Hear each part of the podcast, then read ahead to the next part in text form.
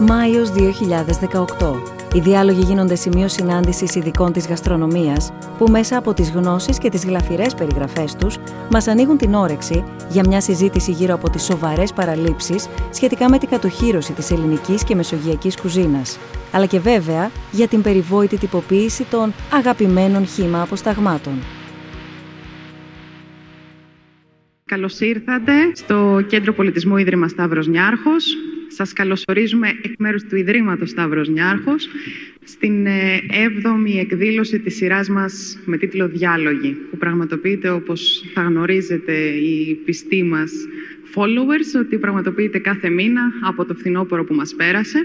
Καλησπέρα σας και από εμένα κυρίες και κύριοι. Καλώς ήρθατε και στο ραντεβού μας για το μήνα Μάιο, στους έβδομους διαλόγους, σε αυτή την πάρα πολύ όμορφη μηνιαία συνάντησή μας, όπου συζητάμε πράγματα καθημερινά, αλλά έχουμε τους ειδικούς μαζί μας. Καλησπέρα και σε όσους μας παρακολουθείτε μέσω ίντερνετ από το snf.org κάθετος live, μέσω live streaming.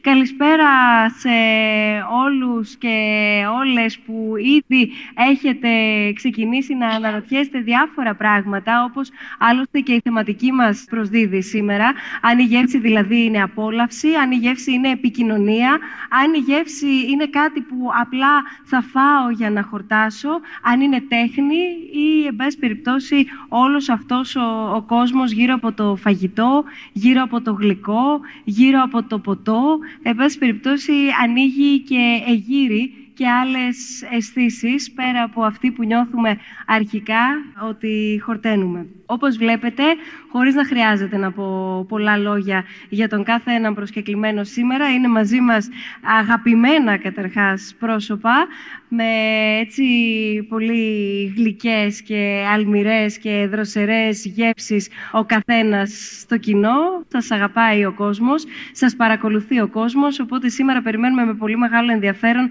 να ανοίξουμε μαζί αυτό το βιβλίο που ονομάζεται Ελληνική Γαστρονομία, να δούμε τι γίνεται με τα γλυκά μας. Ο Στέλιος Παρλιάρος είναι εδώ μαζί μας, να δούμε ποια είναι άραγε τα ελληνικά γλυκά ή, εν πάση περιπτώσει, τι θέση έχει το γλυκό στο ελληνικό τραπέζι. Είναι η Madame Ginger, έτσι θα σε παρουσιάσω, γιατί έτσι σε γνωρίζουμε. Food blogger είναι η Μαριλένα Παντάκη μαζί μας, για να δούμε το διαδίκτυο πώς έχει μπει σε αυτό τον ε, χώρο της γεύσης, τι ρόλο παίζει, που βοηθάει πάρα πολύ, που μπορεί όμως να κάνει και λάθος και να αποπροσανατολίσει. Είναι η Νταϊάν Κόχυλα μαζί μας, σεφ, παραγωγός και παρουσιάστρια της παραγωγής Greek Table, που επικοινωνεί και στο εξωτερικό και εκτός συνόρων την ελληνική κουζίνα και θα δούμε στη συνέχεια, Νταϊάν, και περισσότερα στοιχεία.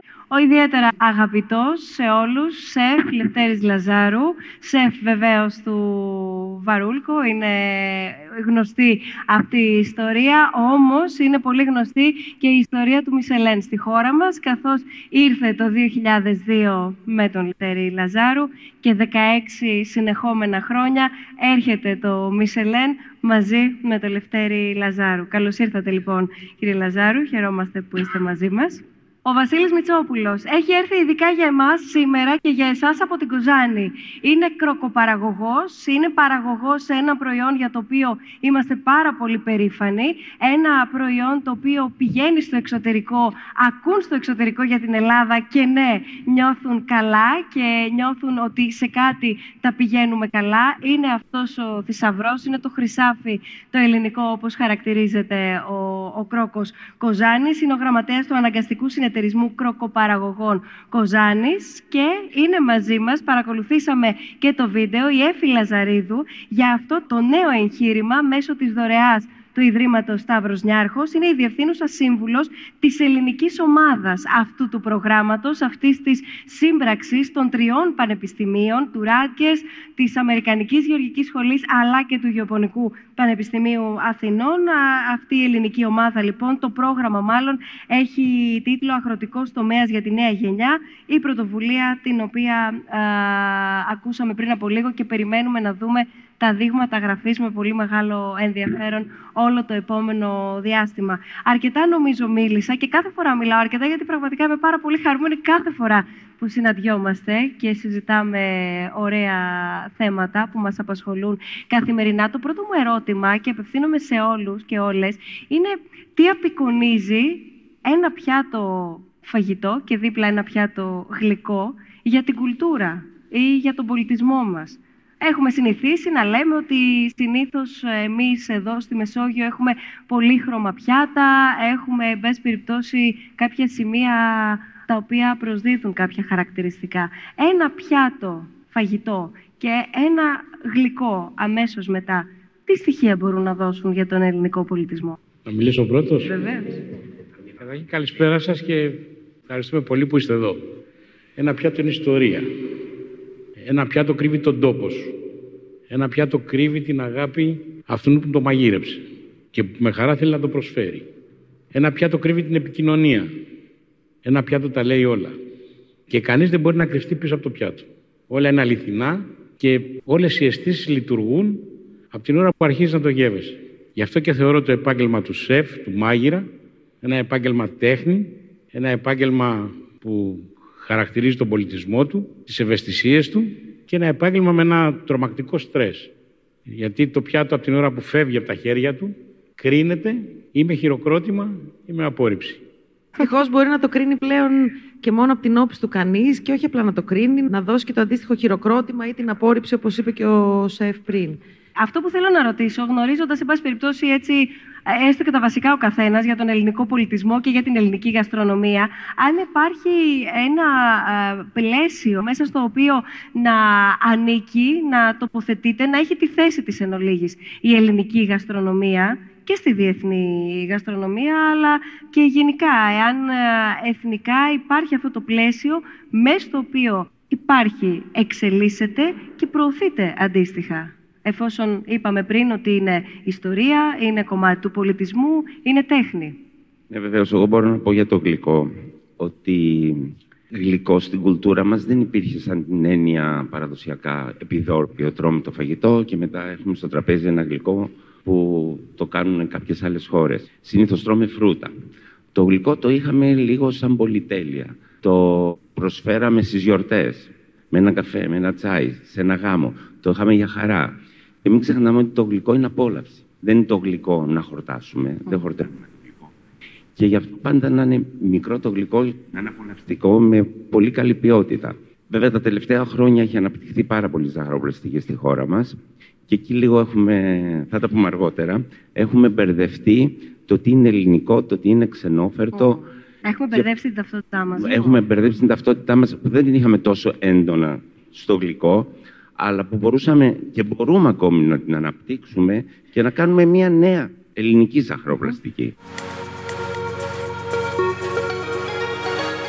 Νταϊάν, με την ε, εμπειρία που έχεις και από το εξωτερικό και από την Αμερική, με ποιο τρόπο ε, υποδέχονται και παρακολουθούν την ελληνική γαστρονομία; Έχει ταυτότητα καταρχάς, ξέρουν τι είναι ελληνικό; Κάποιοι ξέρουν και κάποιοι δεν έχουν καμία ιδέα και έχουν πολύ περιορισμένη εικόνα της ελληνικής ε, κουιζίνας.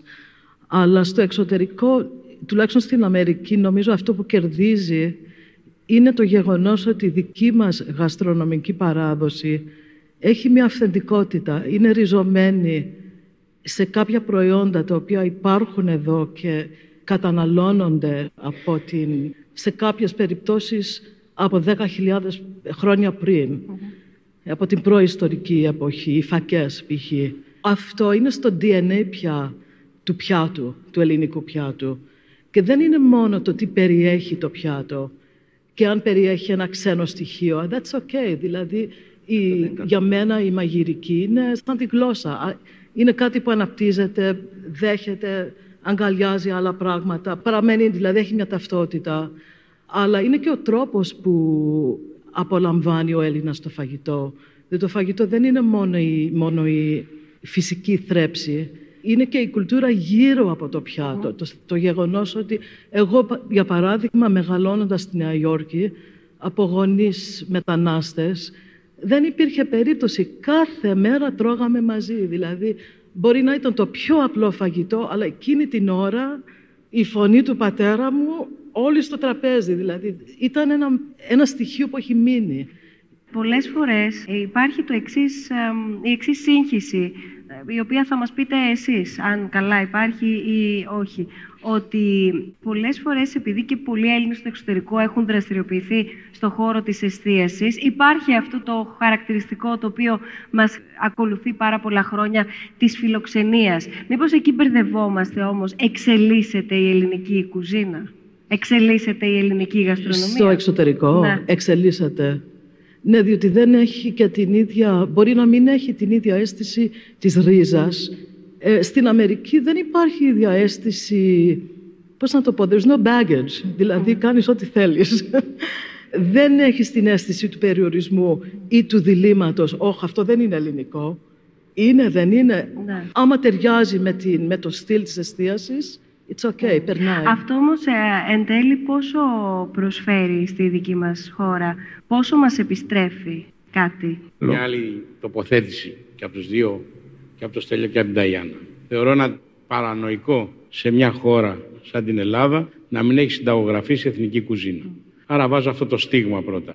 Πρώτα λέω εφαρμογή και μετά παράγω. Αυτά είναι τα πράγματα που στην Ελλάδα δυστυχώς τα έχουμε αφήσει πάρα πολύ πίσω. Για να πούμε ελληνική κουζίνα και ποια είναι αυτή, πρέπει να βρει την ταυτότητά της. Και ταυτότητα η ελληνική κουζίνα από τη στιγμή που δεν είναι συνταγογραφημένη, δεν έχει. Αλλά ποια είναι η εφαρμογή του προϊόντος που παράγουμε. Αυτά αν καταφέρουμε να τα βάλουμε πάνω σε ένα άρμα, αυτό το άρμα θα τρέξει γρήγορα και θα μας φέρει πάρα πολύ μπροστά. Άρα αυτό πρακτικά, α, αυτό το οποίο λέει ο Λευτέρης Λαζάρο, ότι χρειάζεται μια καταγραφή της ελληνικής κουζίνας, των προϊόντων, τι αποτελεί ελληνική κουζίνα, από το θυμάρι που ενδεχομένως και τη ρίγανη χρησιμοποιήσουμε, μέχρι, εν πάση περιπτώσει, όλη την πολύ μεγάλη λίστα. Εάν υπάρξει η θέληση, μπορεί να γίνει η καταγραφή; Υπάρχει ο μηχανισμός; Δεν είναι μόνο η θέληση. Είναι Αν και η- υπάρχει η πρωτοβουλία, αν Είναι- υπάρχει είναι η και η πρωτοβουλία, γνώση. Ο μηχανισμός, ναι, βέβαια, Ναι, αυτό εννοώ. πρέπει να δημιουργηθεί Αυτό- η γνώση. αυτό. Η πιο ταλαιπωρημένη κουζίνα του κόσμου είναι η ελληνική.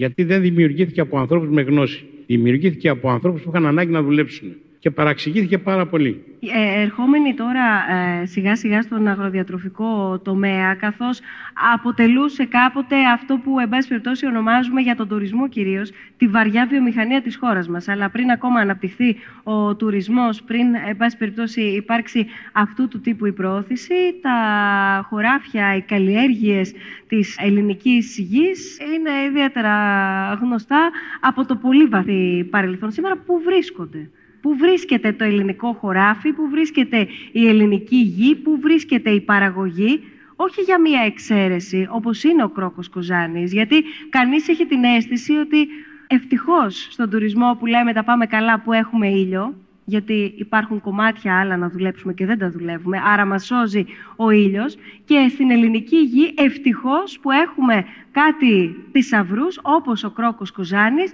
διαφορετικά θα ήταν καταχωνιασμένος και βυθισμένος ο χώρος ο αγροτικός. Καλησπέρα και από μένα. Με τα στοιχεία του συνεταιρισμού, μόνο το 10% της ετήσιας παραγωγής του κρόκου καταναλώνεται στην Ελλάδα. Το υπόλοιπο εξάγεται και πωλείται σε χώρους που έχουν κουλτούρα κατανάλωσης κρόκου, όπως Ιταλία, Ισπανία, Γαλλία. Όντως δεν έχουν χαρτογραφηθεί πολλά τοπικά προϊόντα και δεν έχουν ε, συνταγογραφηθεί όλες τις συνταγές, έτσι ώστε να περάσουν ακόμη και τέτοια προϊόντα όπως ο κρόκος Κοζάνης στην καθημερινή κουλτούρα, στην καθημερινή κουζίνα του Έλληνα. Πολλοί ξέρουν για τον κρόκο Κοζάνης. Νομίζω βέβαια πολλοί λιγότεροι το χρησιμοποιούν. Υπάρχει κάπως ένα πέπλο μυστηρίου για το προϊόν. Πόσο να βάλω, πώς να το χρησιμοποιήσω, πού μπαίνει. Εδώ επιστρέφω λίγο στη διεθνή αγορά, επειδή πάρα πολλές φορές ακούμε για το ελληνικό ελαιόλαδο, για παράδειγμα, που πουλάμε στο εξωτερικό, ή για το ελληνικό κρασί, δεν θα μιλήσω ακόμα, θα μιλήσουμε σε λίγο. Ή, εν πάση περιπτώσει, για διάφορα ελληνικά προϊόντα, τα οποία βγάζουμε στο εξωτερικό. Εδώ, τουλάχιστον, ξέρουμε τον τρόπο να τα προωθήσουμε. Έχει τεράστιο ενδιαφέρον αυτό το φαινόμενο, έτσι. Να σκεφτούμε λιγάκι τι πρωινό σερβίρεται στα ελληνικά ξενοδοχεία. Και αν δεν Τραγικό. υπήρχε αυτή η περίφημη πρωτοβουλία του ξενοδοχειακού επιμελητηρίου Ελλάδος που ξεκίνησε πριν από καμιά δεκαετία, αν δεν κάνω λάθος, που ονομάζεται Ελληνικό Πρωινό, θα τρώγαμε ακόμα αυτά τα βια- βιομηχανοποιημένα Τα τρώμε, νομίζω. πολυεθνικών εταιριών τύπου βούτυρο, τύπου ε, μέλι κτλ. κτλ. Και δεν θα είχαμε είναι, ιδέα είναι για αυτό τον που πλούτο. πηγαίνεις σε ένα πολύ ωραίο γραφικό χωριό της υπηρετικής Ελλάδας και βλέπεις το γνωστό τυποποιημένο, όχι ελληνικό βούτυρο.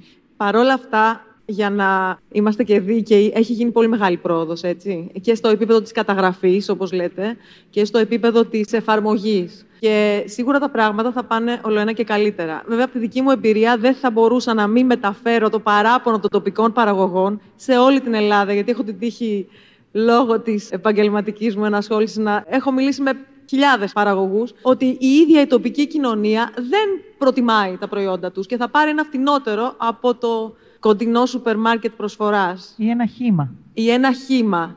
Το χήμα. Τεράστιο πρόβλημα. Το εκεί. χήμα είναι ο βασικός μας εχθρός, ο βασικός μας ανταγωνιστής. Και ακόμα κάτι θα πω για το, γιατί ρωτήσατε ποιο είναι το μοντέλο να κάνεις αυτή την προσπάθεια στο εξωτερικό ή και στο εσωτερικό για να πεις ποια είναι η ταυτότητα της ελληνικής γαστρονομίας. Το μοντέλο που ακολουθήσαμε σε μια προσπάθεια που έγινε για το ελληνικό κρασί και ο ελληνικό κλάδος είναι ο μόνος αγροδιατροφικός κλάδος που έχει στρατηγικό σχέδιο ήταν να καθίσουμε με τον ίδιο τον κλάδο, με συμμετοχή όλων των μερών, όλης της αλυσίδας αξίας, από τον αμπελουργό, τον εινοπαραγωγό, τους συμβούλους, τους γεωπόνους, τους εμπόρους, και να δούμε ποια θέλουμε να είναι η εικόνα μας, ποιες είναι οι ποικιλίες πρεσβευτές, και μετά να πάμε και στην εφαρμογή. Τι θα πει ασύρτικο, πώς το πίνεις το ασυρτικο τι συνοδεύεις, τι σου θυμίζει το ασύρτικο, με ποια κρασιά στέκεται δίπλα, να το λοιπόν, πούμε έτσι. νομίζω ότι είναι κατάλληλη στιγμή να φέρουμε ένα μικρόφωνο, παρακαλώ πολύ, στη Γιωβάνα Λίκου που είναι εδώ μαζί μας σήμερα. είναι, Μικρόφωνα. είναι σομελιέ, ναι, μοιράζω μικρόφωνο. Η Λένια, η Λένια μοιράζει μικρόφωνο σήμερα. Είναι σομελιέ και wine ε, instructor και επικεφαλής της ομάδας Wine in the City, γιατί νομίζω έχουμε θίξει τα κυριότερα χαρακτηριστικά γύρω από την προώθηση του ελληνικού κρασιού, δηλαδή από πού μας έρχεται η ζημιά, με ποιο τρόπο το προωθούμε, πώς και αν το ξέρουμε εμείς οι ίδιοι που είμαστε εδώ και δεν είμαστε έξω και, εν πάση περιπτώσει, αν α, με τον σωστό τρόπο κάτι για το οποίο έχουμε την εντύπωση ότι τα πάμε πολύ καλά στο εξωτερικό, τα πάμε όντως καλά. Ήξαμε πάρα πολλά θέματα. Η Εφη έδωσε ε, μια καταπληκτική πάσα, την οποία την πήρε από τη Μαριλένα. Ε, το χήμα, ναι, είναι πολύ μεγάλο πρόβλημα. Και δεν αφορά μόνο το χήμα προϊόν, ε, συνήθως αφορά λίγο και τη χήμα νοοτροπία και τη χήμα κουλτούρα. Έχουμε λοιπόν το χήμα. Λοιπόν, προσπάθησα να προετοιμαστώ για να έρθω εδώ, για να μπορέσω να πω και κάποια στατιστικά, για να μην είμαι μόνο άνθρωπος. Τι ταιριάζει με τι. Ε, καταναλώνουμε μόνο 36 με 40% της συνολικής κατανάλωσης εμφιαλωμένο κρασί. Όλο το υπόλοιπο είναι χύμα προϊόν.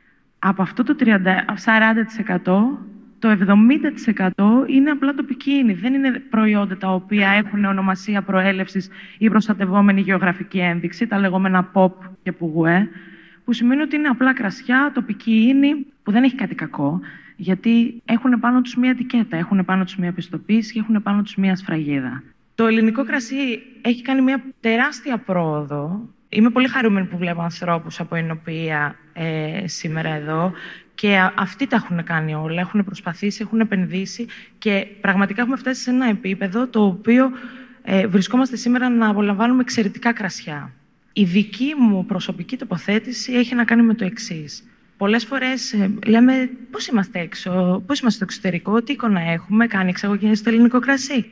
Γιατί δεν στεκόμαστε ποτέ στην ε, εσωτερική αγορά; Δεν πρέπει να φτιάξουμε πρώτα το πρόσωπο, την εικόνα, την τοποθέτηση εδώ μέσα και να έχουμε συμφωνήσει όλοι και να έχουμε μία ε, σύμπνοια απόψεων, τοποθέτησης και να πούμε «Ωραία, τώρα είμαστε έτοιμοι, το έχουμε κάνει μέσα στο σπίτι μας και πάμε να βγούμε έξω». Γιατί αν είμαστε όλοι μαζί, και ίσως αυτό είναι και το αγκάθι, γιατί κλαδικά έχουν γίνει προσπάθειες, αλλά βλέπεις να γίνονται λίγο άγαρμπες κινήσεις και λίγο άναρθρες ε, τοποθετήσεις από παραγωγούς οι οποίοι φυσικά προσπαθούν να προωθήσουν το προϊόν τους και να προστατέψουν και να αναπτύξουν την επιχείρησή τους.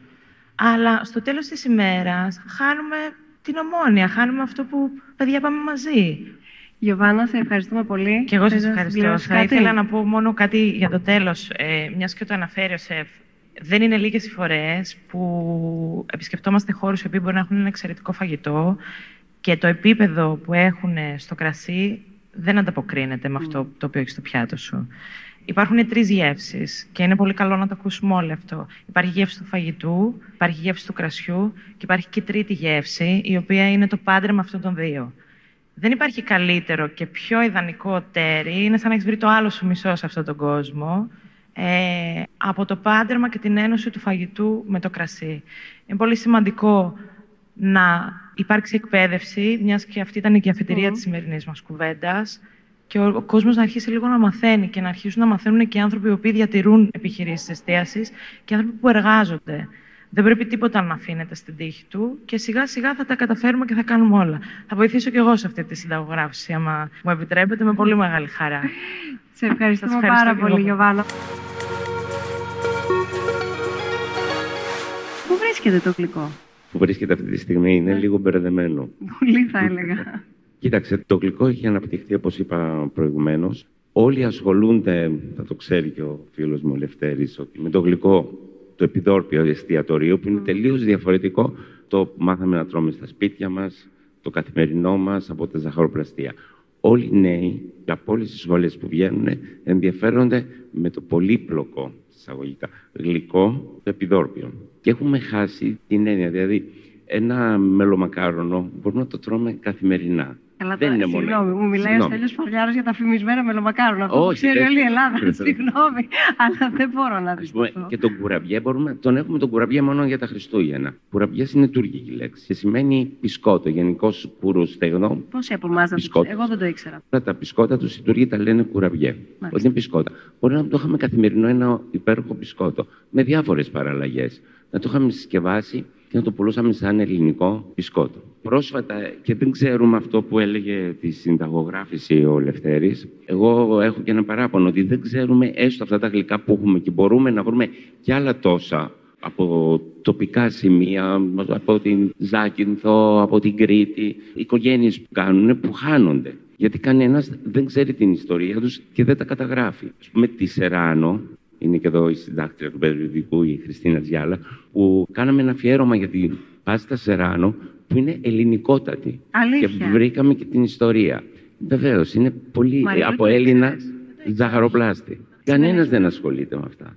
Θέλω να μπούμε σιγά σιγά στο χώρο του διαδικτύου, γιατί έχουμε καθυστερήσει νομίζω να ακολουθήσουμε την εποχή μας, αλλά να που υπάρχουν τόσα, τόσα, τόσα, τόσα πολλά, πάρα πολλά προβλήματα, τα οποία μας έχουν αφήσει πίσω σε έναν τομέα που νομίζουμε ότι τα πάμε καλά, σε έναν τομέα που νομίζουμε ότι η φήμη μας είναι καλή και σε έναν τομέα που από ό,τι αντιλαμβάνομαι, ξαναλέω χωρίς να έχω παραελάχιστη σχέση με την κουζίνα, αν και την αγαπώ πάρα πολύ, χωρίς να έχουμε συνειδητοποιήσει στο κάτω-κάτω και τα οικονομικά ωφέλη στη χώρα μας που θα μπορούσε να επιφέρει η γαστρονομία, η ζαχαροπλαστική με το σωστό τρόπο, γενικά ο αγροδιατροφικός τομέας. Από την άλλη, στο φαγητό έχει μπουχτίσει ένας φίλος ή μία φίλη που μας στέλνει ένα μήνυμα και νομίζω θα ταυτιστούμε, προσωπικά θα ταυτιστώ με αυτό το μήνυμα, γιατί παντού παστίτσιο και μουσακά, δύο φαγητά, τα οποία μπορεί να είναι αγαπημένα, αλλά δεν ήταν πανελληνίως σόνι και γνωστά μέσα σε όλα τα σπίτια, όμως είμαστε, φημιζόμαστε. Και δεν είναι και πολύ ελληνικά. Ακριβώς. Έχει πάνω μια γαλλική μορνέ ή μπεσαμέλ, ανάλογα τι κάνει ο καθένας. Δεν, δεν είναι και αμυγός ελληνικά. Γιατί θα την βρει έξω είναι έτοιμη από σκόνη. Τέτοιου είδους σχόλια κάνουν οι χρήστες, ε, Μαριλού. Θέλω να πω, θα δεις να πηγαίνουν σε ένα εστιατόριο και πέρα από το σερβίτσιο, το πάρκινγκ, δεν ξέρω κι εγώ τι άλλο, ή το φαγητό αυτό καθε αυτό, τη γεύση, εν πάση περιπτώσει, θα μας πεις περισσότερα, να παρατηρούν προβλήματα ταυτότητας. Όχι, δεν, δεν θεωρώ ότι παρατηρούν προβλήματα ταυτότητας, τουλάχιστον όχι ακόμα. Πιστεύω ότι σιγά σιγά το κοινό εκπαιδεύεται έτσι κι αλλιώς. Αυτό που καταλαβαίνω εγώ από όλη αυτή τη συζήτηση είναι ότι υπάρχουν όλα αυτά τα προβλήματα, αλλά όλοι βλέπουμε και κάτι κάπου να γίνεται. Και πιστεύω ότι αυτό το κάτι γίνεται και στο διαδίκτυο. Οι χρήστες εκπαιδεύονται ακόμα, δηλαδή βλέπεις ότι υπάρχουν άνθρωποι που χρησιμοποιούν το διαδίκτυο είτε ως αναγνώστες, είτε ως ε, bloggers, ε, είτε δημοσιεύουν ήδη σε άλλα blogs και σιγά σιγά τους βλέπεις ότι προσπαθούν να προσαρμοστούν σε όλο αυτό το νέο κόσμο, ο οποίος εξελίσσεται καθημερινά. Τους φοβάται λίγο ο κόσμος όμως της εστίασης; Τους bloggers. Ναι. Πάρα πολύ. Και πολύ καλά κάνει. Γιατί όμως, άρα ερχόμαστε, ερχόμαστε στο άγχος που περιέγραφε ο σεφ στην αρχή για το πιάτο αλλά ταυτόχρονα και σε ένα νέο άγχος που έχει έρθει επιπρόσθετα για την εικόνα που θα έχει στο διαδίκτυο ο κάθε επιχειρηματίας. Ε, είναι λογικό κάθε επιχειρηματίας και ο κάθε σεφ να φοβάται τους bloggers, γιατί δυστυχώς οι περισσότεροι bloggers στην Ελλάδα είναι άνθρωποι χωρίς γνώση. Ε, είναι άνθρωποι χωρίς γνώση που έχουν αποκτήσει ένα βήμα, έχουν την ε, άνεση και την ευχέρεια να κρίνουν ένα πιάτο ή έναν σεφ ή ένα εστιατόριο, χωρίς όμως να έχουν την κατάλληλη γνώση για να Είναι κάνουν ατροπία αυτή του την- χήμα, που λέγαμε και στο κρασί. Είναι, δηλώνουν είναι, το blogger. χήμα, είναι το χήμα του ίντερνετ. Να σε ρωτήσω τώρα τελείως χήμα. Ναι, ναι, ναι. Και Πάμε Έχουμε χήμα. αποδεχτεί ότι είμαστε χήμα. Οι πολύ γνωστές πλατφόρμες, δεν χρειάζεται να αναφερθώ, είναι μία, δύο. Μία. Ναι, μία μεγάλη και μία έτσι στα Ωραία. μέτρα μας. Ωραία. Λοιπόν, είναι ο σωστός τρόπος για να μπει κάποιος, για να αποφασίσει μάλλον κάποιος αν θα επισκεφτεί ένα εστιατόριο; Όχι. Γιατί; Θεω- και το λέω κατηγορηματικά. Γιατί υπάρχει πολύ κακή, πολύ κακή κριτική. Δηλαδή, ο κόσμος, συνήθως σε αυτέ τι πλατφόρμες γράφει ο κόσμος. Ναι, ναι, ναι. Δεν γράφουν επαγγελματίες. Οπότε, ο κόσμος, τα κριτήρια του, συνήθως και το καταλαβαίνεις αυτό διαβάζοντας μια κριτική, είναι άσχετα από αυτό που θα φάνε. Είναι αν άργησε το φαγητό ή αν ε, γουστάρουν το σεφ από την τηλεόραση, αν έχει καλό facebook, αν είναι ωραίος, αν το πάρκινγκ ήταν ε, καλό. Δηλαδή, συνήθως μπορεί κάποιος να βάλει ένα αστεράκι σε ένα εξαιρετικό εστιατόριο επειδή δεν βρήκε πάρκινγκ απ' έξω. Είναι λίγο misleading, ας το πούμε έτσι, αυτές οι πλατφόρμες. Ε, εγώ πιστεύω πολύ στο word of mouth γενικά. Παρόλο που είμαι παιδί του ίντερνετ και μεγάλωσα με ίντερνετ και ζω από το ίντερνετ, πάντα για να φάω σε ένα εστιατόριο θα ρωτήσω ένα φίλο, θα ρωτήσω μια φίλη. Αν δεν βρω κάποιον, θα πάω να φάω, θα αποκτήσω άποψη και θα την πω μετά κι εγώ στους φίλους μου. Και πάντα θα ρωτήσω και ένα φίλο που κρίνω ότι έχουμε την, την ίδια γευστική, ας πούμε, παλέτα ή απολαμβάνουμε το ίδιο φαγητό. Από την άλλη πλευρά, η δύναμη του διαδικτύου πώς μπορεί να έρθει και να βοηθήσει Έφη και Βασίλη κυρίως προς εσάς τα ερωτήματα, να βοηθήσει στο να εξελιχθεί η τεχνογνωσία του Έλληνα παραγωγού, στο να έρθουν νέες τεχνικές καλλιέργειας διαφόρων προϊόντων και έτσι ενός α, μοιράσματος, αν μπορώ να το πω έτσι πολύ απλά, της γνώσης ουσιαστικά. Να έρθει και απ' έξω προς τα μέσα γνώση. Λοιπόν, ναι, εξαιρετικά σημαντική λοιπόν η, η ύπαρξη αυτής της δυνατότητας. Έτσι είναι ένα εργαλείο το οποίο είναι και προσβάσιμο από ιδιώτες, από μικρούς επιχειρηματίες, μικρομεσαίους παραγωγούς, startuppers. Το διαδίκτυο είναι ένα όχημα το οποίο το χρησιμοποιείς για να πάρεις γνώση, να δώσεις πίσω, να μπει σε μια συζήτηση. Αυτό είναι και ένα μεγάλο κομμάτι του έργου του δικού μας, να μπορέσει μέσα από τις ε, τεχνολογίες, η δική μας δηλαδή η ομάδα, να, να είναι ο, το όχημα μέσα από το οποίο θα έρθει καινούρια τεχνολογία, τεχνογνωσία, γνώση, εμπειρία στην Ελλάδα. Αλλά και θα βοηθήσει την, ε, ας το πούμε, δημιουργική ανταλλαγή απόψεων. Έτσι κι αλλιώς το μοντέλο ανάπτυξης κλάδων πλέον διεθνώς είναι αυτό που λέμε να δημιουργηθούν κοινότητες, δράσεις και γνώσεις, όπου φέρνεις διευρυμένα clusters, για να χρησιμοποιήσω το διεθνή όρο, δηλαδή παραγωγούς, επαγγελματίες ε, όλης της αλ- αλυσίδας αξίας, ε, επιστήμονες, ερευνητές, αλλά και ε, την, ε, αυτούς που λέγονται διαμεσολαβητές καινοτομίας σε ένα τραπέζι. Και εκεί είναι που γίνεται αυτή η μαγική διαδικασία της όσμωσης Μάλιστα. και δημιουργείται υπεραξία. Βασίλη, στο συνεταιρισμό, να πάρουμε ένα παράδειγμα. ναι. Στο συνεταιρισμό, το λέγαμε και τις ε, προάλλες. Υπάρχει έτσι στα χρόνια της κρίσης αυτή η αίσθηση ότι αρκετοί Έλληνες ε, και νέοι κυρίως επέστρεψαν ή πήγαν για πρώτη φορά στο χωράφι. Το θέμα είναι εάν πήγαν εκπαιδευμένοι και εάν ήδη επαγγελματίες, καλλιεργητές, παραγωγοί, εσείς δηλαδή, εξελίσσεστε κατά την επαγγελματική σας σταδιοδρομία. Σαν συνεταιρισμός κάνουμε, βοηθάμε κυρίως τους παραγωγούς ε, δίνοντας τεχνογνωσία και νέες μεθόδους όπου υπάρχει χώρος για να βελτιωθούν, αλλά συνήθως αυτό είναι σε μικρό βαθμό. Όπως είπα, η καλλιέργεια είναι εμπειρική, γίνεται, δηλαδή, εγώ και την καλλιέργεια έχω τα περισσότερα τα γνωρίζω από τους γονείς μου. Πολύ εύκολο για μένα να συνεχίσω την καλλιέργεια. Την έκανα αυτή τη δουλειά ουσιαστικά από μικρό παιδί. Απλά φτάνοντας σε μια ηλικία τη συνεχίζω και οι περισσότεροι πλέον νέοι που έχουν γυρίσει στην καλλιέργεια είναι κατά κάποιο τρόπο στην ε, ίδια κατάσταση με μένα. Ουσιαστικά με την ανεργία που υπάρχει τα τελευταία χρόνια πολλοί νέοι που έχουν σπουδάσει απλά έχουν επιστρέψει πάλι στην καλλιέργεια, μην βρίσκοντας διέξοδο αλλού. ένα περιθώριο εδώ όμως εκπαίδευσης και εξέλιξης. Εκπαιδεύονται, ε, έχει γίνει μια σημαντική δουλειά με εγχειρίδια ποιότητας και από το Τμήμα Χημίας στη Θεσσαλονίκη και από το Γεωπονικό Πανεπιστήμιο Αθηνών. Μας έχει βοηθήσει πάρα πολύ όσον αφορά στην επεξεργασία του προϊόντος και αποτέλεσμα όλης αυτής της προσπάθειας ήταν να ανέβει πολύ η ποιότητα με τελικό αποτέλεσμα ο κρόκος από το 97 και μετά να μπει σαν προϊόν προστατευόμενης ναι. ονομασίας προέλευσης. Ακριβώς λόγω της ανώτερης ποιότητας που είχε αποκτήσει τα προηγούμενα χρόνια με τις έρευνες που είχαν κατευθυνθεί από τα ελληνικά πανεπιστήμια. το φαγητό, το ποτό, το γλυκό έχουν άπειρες διαστάσεις. Είναι δεδομένο, πρέπει να σας πω ότι καθώς σχεδιάζαμε και μόνο αποτελούσε σκέψη και πεδίο εργασίας μαζί με τη Λένια Βλαβιανού, πριν καν αρχίσουμε να συνομιλούμε και με τους ε, προσκεκλημένους μας σήμερα εδώ, αποφασίσαμε ότι θα υπάρξει και ένα δεύτερο μέρος για το φαγητό.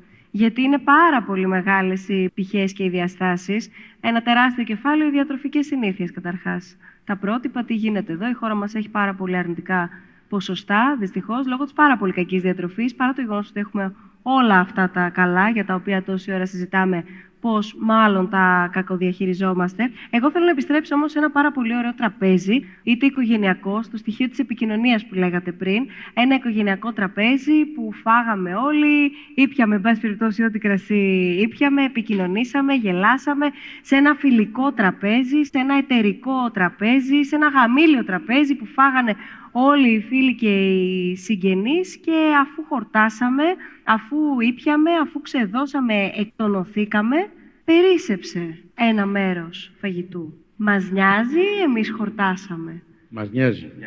Θέλω, θέλω να, να ακούσουμε την κυρία Χωραφά που είναι μαζί μας. Η κυρία Χωραφά είναι εκπρόσωπος της πολύ γνωστής μη κερδοσκοπικής οργάνωσης Μπορούμε, που ασχολείστε κυρία Χωραφά με την καταπολέμηση. Αν θέλετε και εσείς να έρθετε εδώ κοντά μας. Δεν θα το αποφύγω. Όχι. Έκανε την αρχή η Γιωβάνα. να, να δούμε πώς ακριβώς ε, λειτουργεί αυτό το δίκτυο. Αν είναι στην κουλτούρα μας το να φροντίζουμε να μην σπαταλάμε το, το φαγητό και πώς έρχεστε εσείς κυριολεκτικά και δεν αφήνετε τίποτα να πάει χαμένο από το χωράφι, το δικό μας τραπέζι στο σπίτι, μέχρι τη βιομηχανία των τροφίμων. Καλησπέρα και από μένα. Ε, αν είναι στην κουλτούρα μας. Σίγουρα σε πολλές άλλες χώρες ήταν ένα θέμα που ήταν ε, στην, στην πρώτη γραμμή και απασχολούσε εδώ και, ε, και πάρα πολύ καιρό, γιατί η σπατάλη τροφίμων φυσικά έχει και την οικονομική και την περιβαλλοντική και την κοινωνική διάσταση. Εμάς άρχισε να μας απασχολεί τα τελευταία χρόνια ε, λόγω της κρίσης και λόγω κυρίως της κοινωνικής ε, πτυχής του θέματος. Θα μου επιτρέψετε δύο στοιχεία μόνο για τη σπατάλη. Σε παγκόσμιο επίπεδο εκτιμάται ότι πάνω από το 1 τρίτο των τροφίμων που παράγονται για ανθρώπινη κατανάλωση καταλήγουν στα σκουπίδια. Στην Ευρωπαϊκή Ένωση το αντίστοιχο μέγεθος είναι 88 εκατομμύρια τόνοι, δηλαδή στον κάθε Ευρωπαίο αναλογούν 173 κιλά τροφίμων ετησίως που σπαταλώνται. Σαν να λέμε δηλαδή ότι ο καθένας από εμάς πετάει 100 κοτόπουλα ας πούμε, το χρόνο για να το καταλάβουμε. Ή δεν ξέρω σε τούρτες πόσο θα ήταν. Και βέβαια, όπως είπα, έχει και πολλές άλλες διαστάσεις. Αυτά είναι τα άσχημα νέα, εφόσον βέβαια υπάρχουν και καλά νέα. Μέσα από απλούς τρόπους ο καθένας από εμάς, είτε ως ιδιώτης στο σπίτι του, είτε ως ε, επαγγελματίας, μπορεί να κάνει πράγματα. Εμείς αυτό που κάνουμε είναι ότι ε, στην ουσία συνδέουμε την προσφορά με την ανάγκη. Δηλαδή όπου υπάρχει φαγητό που περισσεύει, εμείς αναζητούμε τον κατάλληλο φορέα αποδέκτη, κοινοφελή φορέα. Έχουμε ένα ευρύ δίκτυο συνεργασιών σε όλη την Ελλάδα και το προσφέρουμε. Πώς λειτουργεί αυτό; Ένας δωρητής επικοινωνεί μαζί μας, μας ενημερώνει για τα τρόφιμα, το φαγητό που του περισσεύει και εμείς βρίσκουμε τον φορέα αποδέκτη με κριτήρια και τη γεωγραφική εγκύτητα, να είναι κάπου κοντά ένας τοπικός φορέας ο οποίος θα πάει να παραλάβει και βέβαια με βάση τις πραγματικές ανάγκες κάθε φορέα και τον αριθμό των ανθρώπων που στηρίζει, ώστε να έχουμε με τον καλύτερο δυνατό τρόπο τη σύνδεση της προσφοράς και της ανάγκης. Έχει ιδιαίτερο ενδιαφέρον και μου το λέγατε πριν, γιατί εδώ πέρα μιλάμε πια για την πραγματική ανάγκη χωρίς καμία επικάλυψη και κυρίως χωρίς κανένα περιθώριο. Παρ' όλα αυτά, μου λέγατε λίγα λεπτά πριν ξεκινήσει η συζήτησή μας, πόσο σημαντικό είναι το στοιχείο της επικοινωνίας μέσω του φαγητού, ακόμα και όταν η ανάγκη για φαγητό είναι η μεγιστη Βεβαίως. Καθημερινά, μέσα από όλη την αλυσίδα τροφίμων, έχουμε τη χαρά να σώζουμε και να προσφέρουμε τρόφιμα και φαγητό που αντιστοιχούν σε 20.000 μερίδες φαγητό σε όλη την Ελλάδα. Φυσικά η κάθε μία μερίδα είναι πολύτιμη για μας, αλλά πρώτο μέλημά μας είναι όλη αυτή η προσφορά και προς τους ανθρώπους που έχουν ανάγκη να γίνεται με τη μέγιστη αξιοπρέπεια όταν γίνεται μέσα από ένα συσίτιο. Εκεί τουλάχιστον υπάρχει ένα τραπέζι, οι άνθρωποι μοιράζονται κάτι. Και επίσης, ξέρετε, πέρα από τις βασικές ανάγκες, έχουμε τη χαρά να, να προσφέρουμε διάφορα είδη τροφίμων και εδέσματα, μαγειρεμένο φαγητό. Είναι πολύ της μόδας να γίνεται κάποιος σεφ ή ζαχαροπλάστης πάντως. Πάρα πολύ. Γιατί; Σημεία των καιρών, μάλλον. Έχουμε... Ε, νομίζω ότι αυτό ξεκίνησε από την τηλεόραση περισσότερο. Νομίζουν ότι είναι πάρα πολύ εύκολο επάγγελμα οι νέοι και λένε ότι θα γίνω σεφ. Καταρχήν, όταν ρωτήσει έναν νεαρό, σου λέει, του λες τι σπουδάζει, τι κάνει σεφ. Μα δεν υπάρχει σεφ. Δηλαδή, για να πάρεις τον τίτλο του σεφ, πρέπει να περάσεις από πάρα πολλά για να γίνεις σεφ. Να πάρεις τον τίτλο τον του τίτλο σεφ. του ζαχαροπλάστη. Επίσης, του ζαχαροπλάστη. Μπορεί να το σπουδάσει κάπου κα, κάποιος καταρχάς εδώ στην Ελλάδα. Πάντα υπήρχαν οι κρατικές σχολές. Ήταν στην Πάρνηθα, στην Ανάβησο. Και τώρα τα τελευταία χρόνια έχουν ανοίξει πολλά ΙΕΚ, πάρα πολλά, που μπορείς να σπουδάσεις μάγειρα, ζαχαροπλάστης, ε, bartender και ειδικά μιλάω για μένα τώρα, για το, τα τμήματα το, της ζαχαροπλαστικής έχουν γεμίσει πάρα πολύ. Είναι κοπέλες, αγόρια, μεγαλύτεροι, μικρότεροι και απορώ τι μαθαίνουνε, γιατί οι σχολές δυστυχώς είναι η ΕΚ, δεν έχουν έλεγχο από το κρατικό φορέα, ε, δίνουν ένα χαρτί στα παιδιά, αλλά δεν έχουν καμία υποδομή. Ακόμη υλικά δεν έχουν. Γιατί τυχαίνει δύο-τρεις φορές έχω πάει σε σχολές και έχω κάνει σεμινάρια. Και τα έχω ζήσει. Είναι λυπηρό. Στο εξωτερικό; Καμία σχέση. Υπάρχει και άλλη διάσταση όμως του φαγητού. Δεν θέλω να πω περισσότερα. Ε, χαρήκαμε πάρα πολύ όταν τον γνωρίσαμε, γιατί ήρθε και μας μίλησε για μια πραγματικότητα την οποία ξέραμε. Θα το πω πάρα πολύ απλά. Όταν ένα φαγητό είναι άνοστο, όταν ένα φαγητό δεν είναι και το αγαπημένο μας, ε, συνηθίζουμε να λέμε ότι, εν πάση περιπτώσει, μοιάζει με νοσοκομιακό γιατρό. Δεν το συζητώ δε αν έχουμε πάει σε ένα νοσοκομείο γιατί κάποιος δικός μας άνθρωπος νοσηλεύεται. Και λέω εμείς, γιατί εμείς έχουμε τη δυνατότητα να επιλέξουμε τι θα φάμε. Έχουμε τη δυνατότητα να βγούμε και να πεταχτούμε και έξω να φάμε κάτι άλλο. Ο ασθενής όμως που είναι στο κρεβάτι δεν έχει αυτή τη δυνατότητα. Εμείς λοιπόν εγώ προσωπικά ποτέ δεν έχω επιλέξει να φάω το φαγητό του νοσοκομείου, Ιάκωβε. Είναι μαζί μας ο μάγειρας στο Τζάνιο νοσοκομείο, ο Ιάκωβος Απέργης, που όπως, σε πάση περιπτώσει, γιατί έγινε είδηση, αυτό επίσης το συζητήσαμε, κάτι το οποίο δεν θα έπρεπε να αποτελεί είδηση, επειδή έδωσες μια άλλη διάσταση στο φαγητό μέσα στο νοσοκομείο. Ευχαριστώ πάρα πολύ για τα καλά σου λόγια. Το παράξενο είναι ότι είναι σαν να μην υπάρχουμε στο νοσοκομείο. Δηλαδή, είμαστε ένα τμήμα το οποίο μπαίνουν, βγαίνουν όλοι ή θεωρούν ότι υπάρχει catering ή υπάρχουν ε, κάποιοι άνθρωποι οι οποίοι μπαίνουν το πρωί, φεύγουν το μεσημέρι, τους νοιάζει για τίποτα και για, για κανέναν. Όταν ε, μέσα στο νοσοκομείο αλλάζουν τα μηχανήματα ε, και προοδεύουν, γιατί έτσι πρέπει να κάνουν, εμείς μένουμε στάσιμοι. Ευτυχώς έχουμε φύγει από το ξύλο, έχουμε ηλεκτρικό. Δεν ασχολείται κανείς και θεωρούν ότι δεν είναι απαραίτητο γιατί καλός ή κακός το φαγητό βγαίνει. Οι άνθρωποι που είναι πάνω και δεν μας έχουν επιλέξει και ένα χειρότερο τώρα πια δεν έχουν και τη δυνατότητα να τους φέρει κάποιος φαγητό από το σπίτι. Και όχι δεν έχουν φαγητό στο σπίτι, ίσως γιατί δεν έχουν ειστήριο να πάνε με το λεωφορείο στο σπίτι να τους φέρουν το φαγητό. Ακόμα χειρότερα. Άρα είναι άνθρωποι οι οποίοι πραγματικά το πια και μας πάνε την πόρτα. Έχουν τύχει να με πάρουν τηλέφωνο άνθρωποι είναι, θα ήθελα λέει, να έρχομαι να τρώω στο νοσοκομείο. Προσπαθούμε να δείξουμε ότι δεν χρειάζεται να δώσουν λεφτά στα νοσοκομεία στο φαγητό. Με το ήδη πάρουν φαγητό, με ένα ψάρι που να βγάλεις πέντε διαφορετικά φαγητά. Ουσιαστικά είναι σαν να έχεις τέσσερα ρούχα στην τουλάπα και να τα φορεί διαφορετικά. Αλλά να χαίρεσαι κάθε μέρα ότι φοράς ένα διαφορετικό ρούχο. Χωρίς να επιβαρύνουμε και να δώσουμε τη δικαιολογία σε κάποιον από το κράτος ή οτιδήποτε για να πει ότι ξέρεις κάτι, μα τι μου λες τώρα; Δεν βλέπεις τι γίνεται, δεν έχουν σύρικε, δεν έχουν οτιδήποτε. Το φαγητό, έχουν γίνει πολέμοι γι' αυτό. Έχουν σκοτωθεί άνθρωποι, έχουν και τα πάντα. Δεν μπορεί να το στερήσει από έναν άνθρωπο που δεν σε έχει επιλέξει και το χειρότερο, δεν μπορεί να το διεκδικήσει. Είναι άδικο. Δεν μπορείς να λες έναν άνθρωπο, θα φας αυτό που θέλω εγώ γιατί το θέλω εγώ. Δεν γίνεται έτσι. Πρέπει να καταλαβαίνεις ότι πάνω είναι κάποιοι άνθρωποι και πολλές φορές μόνοι τους. Χωρίς κανέναν, χωρίς να τους πιάσει το πιάτο και να τους το δώσει μπροστά τους. Χωρίς να, να το βλέπουν δίπλα και να μην μπορούν να κάνουν κάτι. Δεν μπορείς ξαφνικά αυτό το πράγμα να το περνάς έτσι. Και είναι φοβερό. Συζητάμε για νοσοκομιακό φαγητό το 2018 και γελάμε. Είναι αστείο. Είμαι μάγειρας και χαίρομαι που είμαι μάγειρας. Και δεν μου το στερήσει κανείς αυτό το δικαίωμα να το χαίρομαι, να το πενεύομαι. Και όχι επειδή είμαι σε ένα νοσοκομείο να μην μπορώ να κάτσω δίπλα στον κύριο Στέλιο, στον κύριο Λαζάρο, στον οποιοδήποτε. Όχι, προσφέρω κι εγώ κάτι. Αλλά θέλω να προσφέρω πρώτα σαν άνθρωπος. Αυτό με καίει, αυτό με προβληματίζει. Και ένα άλλο φοβερό, θα σα μιλήσω για τα άτομα. Έχουμε πρόβλημα στα άτομα. Θα μου πεις τώρα ποιος δεν έχει πρόβλημα στα άτομα. Έγινε διαγωνισμός να φέρουν ανθρώπους. Το κριτήριο για να έρθουν στην κουζίνα αυτοί οι άνθρωποι να δουλέψουν ήταν όσο γίνεται να έχουν μεγαλύτερο ποσοστό αναπηρίας. Λες και τους βάλανε στο τηλεφωνείο να σηκώνουν τηλέφωνο.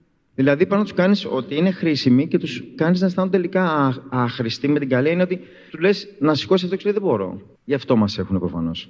Εγώ το σίγουρο δεν θα σταματήσω, γιατί έχω την τρέλα, γιατί το έχω υποσχεθεί στη μάνα μου και η μάνα μου δεν ζει να με δει, να με μαλώσει, δεν το έκανες. Άρα παίρνει μεγάλη αξία για μένα. Ναι, γιατί πολλές φορές κάνουμε πράγματα σε αυτούς που υπάρχουν, ναι, γιατί μας βλέπουν ναι, και λες κάτι εδώ με βλέπει να το κάνω. Και γιατί θέλω πρώτα και τι σέβομαι τον εαυτό μου και μεγαλώνω παιδιά και θέλω τα παιδιά μου να ντρέπονται για μένα. Λοιπόν, θέλω να ανανεώσουμε βεβαίως το, το ραντεβού μας τον Ιούνιο στους διαλόγους. Δεν θα σταματήσουμε καταρχάς το καλοκαίρι. Θα είμαστε εδώ, Λένια. Άπαντε. Θα είμαστε εδώ για να συζητάμε, να προβληματιζόμαστε, να πίνουμε ένα ωραίο κρασί Γιωβάνα και να ανταλλάσσουμε απόψεις και ιδέες. Στους διαλόγους του Ιουνίου, λοιπόν, θα συζητήσουμε για ένα άλλο θέμα καθόλου ευχάριστο. Προβληματίζει τη χώρα μας, την Ευρώπη και την άλλη άκρη του Ατλαντικού. Είναι η πόλωση και ο διχαστικός ε, λόγος. Ανατρέποντας, λοιπόν, την πόλωση, θα προσπαθήσουμε να κινηθούμε σε τέτοια μονοπάτια. Το έργο του SNF Agora Institute, το Πανεπιστήμιο Johns Hopkins, είναι μια συζήτηση που αφορά έτσι τις διάφορες παρεμβάσεις που γίνονται στα δημοκρατικά πολιτεύματα και δημιουργούν ερωτήματα ως προς τις αντοχές τους. Μια θεματική που βλέπουμε πολύ συχνά να απασχολεί. Θέλω να σας ευχαριστήσω και να σας ευχαριστήσουμε πάρα πολύ όλους όσοι είσαστε εδώ μαζί μας και διαδικτυακά όμως. Ραντεβού τον Ιούνιο.